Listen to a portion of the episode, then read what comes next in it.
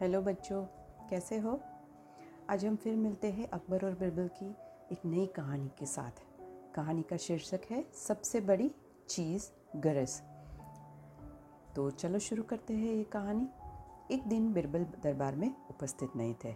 ऐसे में बिरबल से जलने वाले सभी सभासद बिरबल के खिलाफ बादशाह अकबर के कान भर रहे थे। अक्सर ऐसा ही होता था कि जब भी बिरबल दरबार में उपस्थित नहीं होते थे, तभी दरबारियों को बिरबल के बारे में बोलने का मौका मिल जाता था। आज भी कुछ ऐसा ही दिन था। बादशाह के साले मुल्ला दो प्याजा की सह पाई कुछ सभासदों ने कहा कि जहाँ ना आप वास्तव में बिरबल को आवश्यकता से कुछ ज़्यादा ही मान दे रहे हैं। हम लोगों से ज़्यादा उन्हें चाहते हैं। आपने उन्हें बहुत सिर पे चढ़ा रखा है, जबकि जो काम वे करते हैं, उससे कई गुना काम हम भी करते हैं। मगर आप हमें कभी प्रत्यक्ष होने का मौका ही नहीं देते हैं। बादशाह को बिरबल की बुलाई सुननी बिल्कुल ही अच्छी नहीं लगी थी, अतः उन्होंने उन चारों की परीक्षा ली। देखो, आज बिरबल तो यहाँ नहीं है और मुझे अपने एक सवाल का जवाब दे दीजिए। यदि तुम लोगों ने मेरे प्रश्न का सही सही जवाब दिया तो मैं तुम चारों को इनाम दूँगा। अगर गलत जवाब दिया तो मैं तुम चारों को फांसी पे चढ़ा दूँगा। बादशाह की बात सुनकर वे चारों घबरा गए। उनमें से एक ने हिम्मत करके बताया कि प्रश्न तो बताइए बादशाह सलामत। तो बादशाह ने पूछा कि संसार में सबसे बड़ी चीज़ क्या है? और बोला कि अच्छी तरह सोच समझ कर जवाब देना, वरना मैं कह चुका हूँ कि तुम लोगों को फांसी पर चढ़वा दूँगा। बादशाह अकबर ने कहा कि मुझे अटपटे जवाब तो हरगिज़ नहीं चलेंगे और जवाब एक ही होना चाहिए जो बिल्कुल सही हो।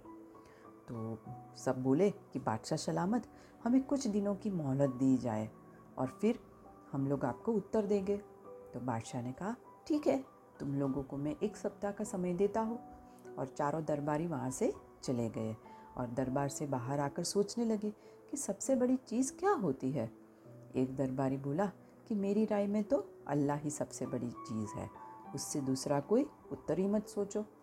तो दूसरा ने बोला कि सबसे बड़ी चीज़ भूख है, जो आदमी से कुछ भी करवा देती है। तो तीसरे बोला कि नहीं नहीं, भूख भी बर्दाश्त की जाती है। तो फिर चारों एक साथ बोले तो फिर क्या है सबसे बड़ी चीज़? ऐसे ऐसे सोचते सोचते, बातें करते करते छः दिन निकल गए, लेकिन उन्हें कोई उत्तर नहीं सूझा। हार कर वे चारों बिरबल के पास पहुँचे और उसे पूरी घटना का वर्णन किया।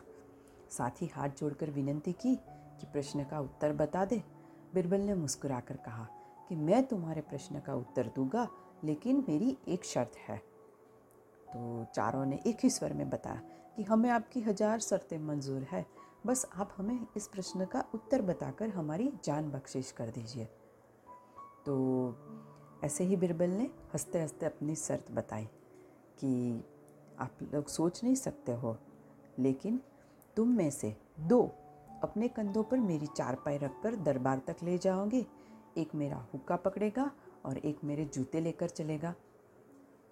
तो बोलो, मंजूर है? ये सुनते ही वे चारों सन्नाटे में आ गए। उन्हें लगा कि मानो बिरबल ने उनके काल पर एक सलसलाट करता हुआ तमाचा मार दिया हो, मगर वे कुछ बोले नहीं।